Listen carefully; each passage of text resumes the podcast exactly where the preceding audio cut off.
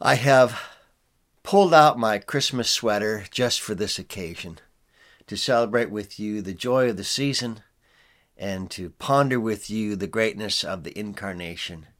Uh, one of the ways that I've been thinking about this year has actually been uh, our time in China. As those of you who see this regularly know, I have been to China 30 times uh, over the last 13 years. And uh, there's a lot of things there about China that are amazing to see. Um, uh, one of the more humorous things is to see the attempts of uh, to go from Chinese to English on a sign. Uh, we actually have a name for this. We call it Chinglish uh, because it's sort of like half Chinese and half English the way the signs come out. And in many ways, this is a pointer toward um, the wonders of, of the incarnation itself. And you say, well, what's the connection? Well, I'm going to try to show you the connection by beginning by, by showing you some signs uh, in Chinglish. Uh, here's the first slide I want to show you. And the point is, it's a lot harder and a lot farther to go from Chinese to English than we would typically think. If you go to China, uh, stay at a hotel, they do provide amenities. Uh, but here's one that's quite humorous. Uh, and this is not what you want at your hotel. Here's another one. Uh, if you go to China, it's it's I guess it's best to speak very directly.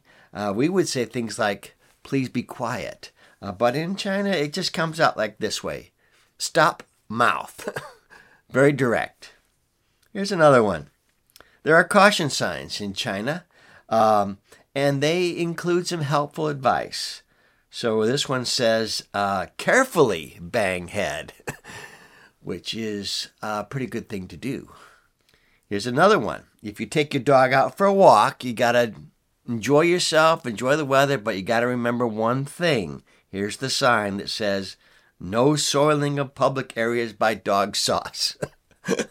I don't know who translated that, but they need a little work on it. Uh, breakfast is served in China, and in this particular menu, you can choose one. You can choose orange juice, lemon juice, or strange juice. I personally, I think I went for the orange juice in this occasion. Uh, I'm pretty sure of that. Lunch is also served, and in this case, on the menu, uh, there is casserole with children's bone soup. I have no idea what that is nor did I order it.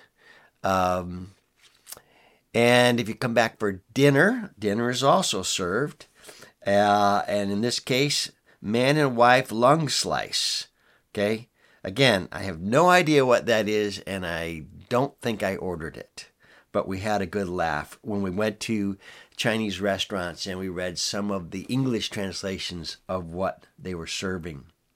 And of course, it's always very, very helpful when you're in China and you have to find a restroom to find a sign like this. I think this is at the train station. For restrooms, go back toward your behind. I think that might be our favorite right there. Uh, what's the point of this humor?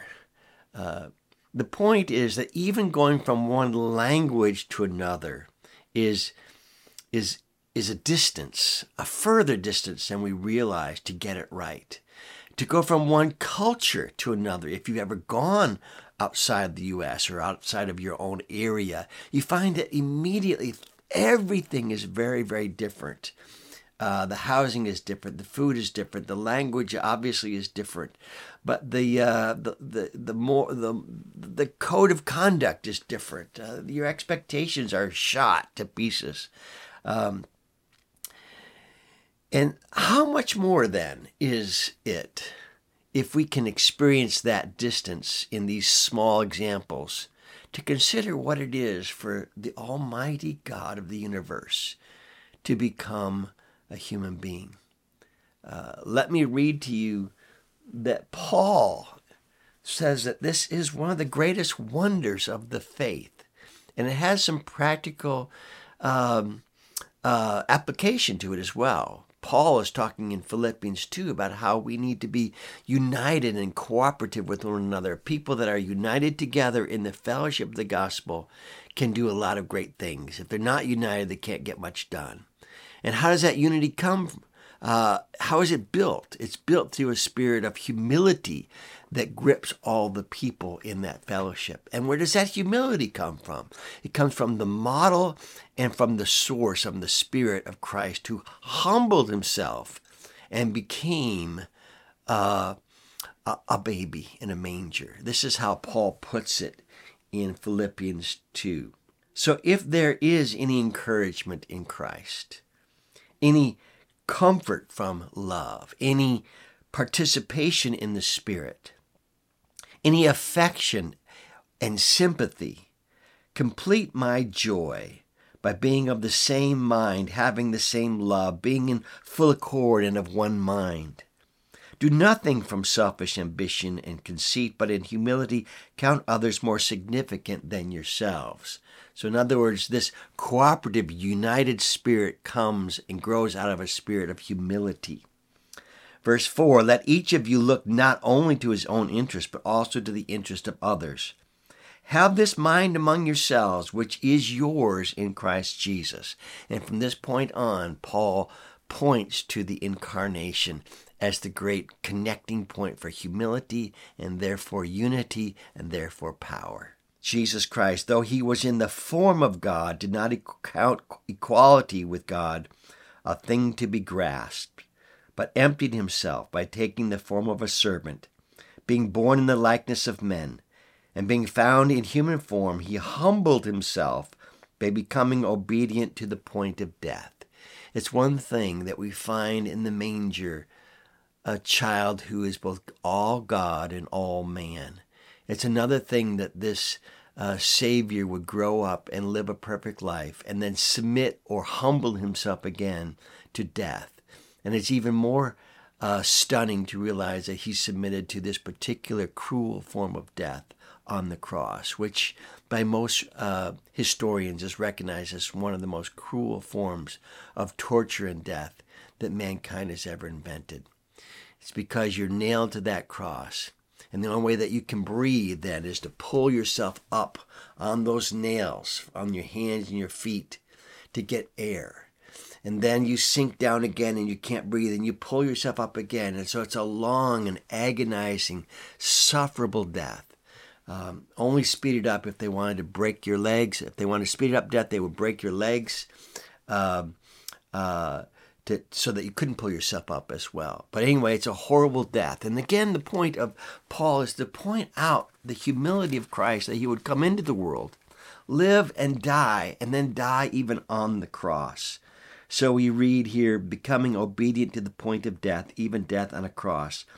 Therefore, God has highly exalted him and bestowed on him the name that is above every name, so that the name of Jesus every knee should bow, in heaven and on earth and under the earth, and every tongue confess that Jesus Christ is Lord to the glory of God the Father. My hope for myself and my family, and for you and your family, is that the uh, the centrality and the supremacy of Jesus Christ would take a grip on us so great in the coming year that our faith would grow, our humility would grow, our ability to join with others in Great Commission, a mission would grow, and we would always have a sense of joy that we have such a Savior as this, who has humbled himself to the cross and been exalted above all things.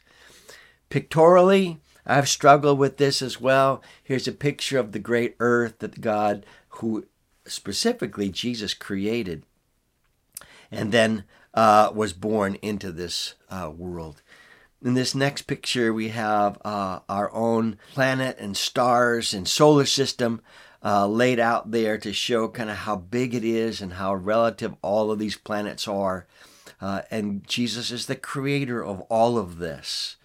And then in this next picture, we have uh, our own Milky Way, which our own particular solar system is a tiny little dot within this larger thing. And then this last picture, this is from uh, the Webb uh, uh, telescope that just shows one portion of the sky with thousands of different galaxies in it. And uh, uh, this slice of the vast universe is approximately the size of a grain of sand held at arm's length by someone on the ground.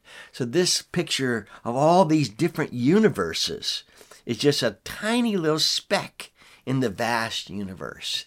And the point of all of this is to give you a sense that the creator of all of this became smaller than the period at the end of a sentence. He became an embryo, one like us. And that is a profound truth that is worth kneeling before and praising. And I encourage all of us to be consumed with joy in this remarkable truth, and out of it to be driven to do great things together. Merry Christmas.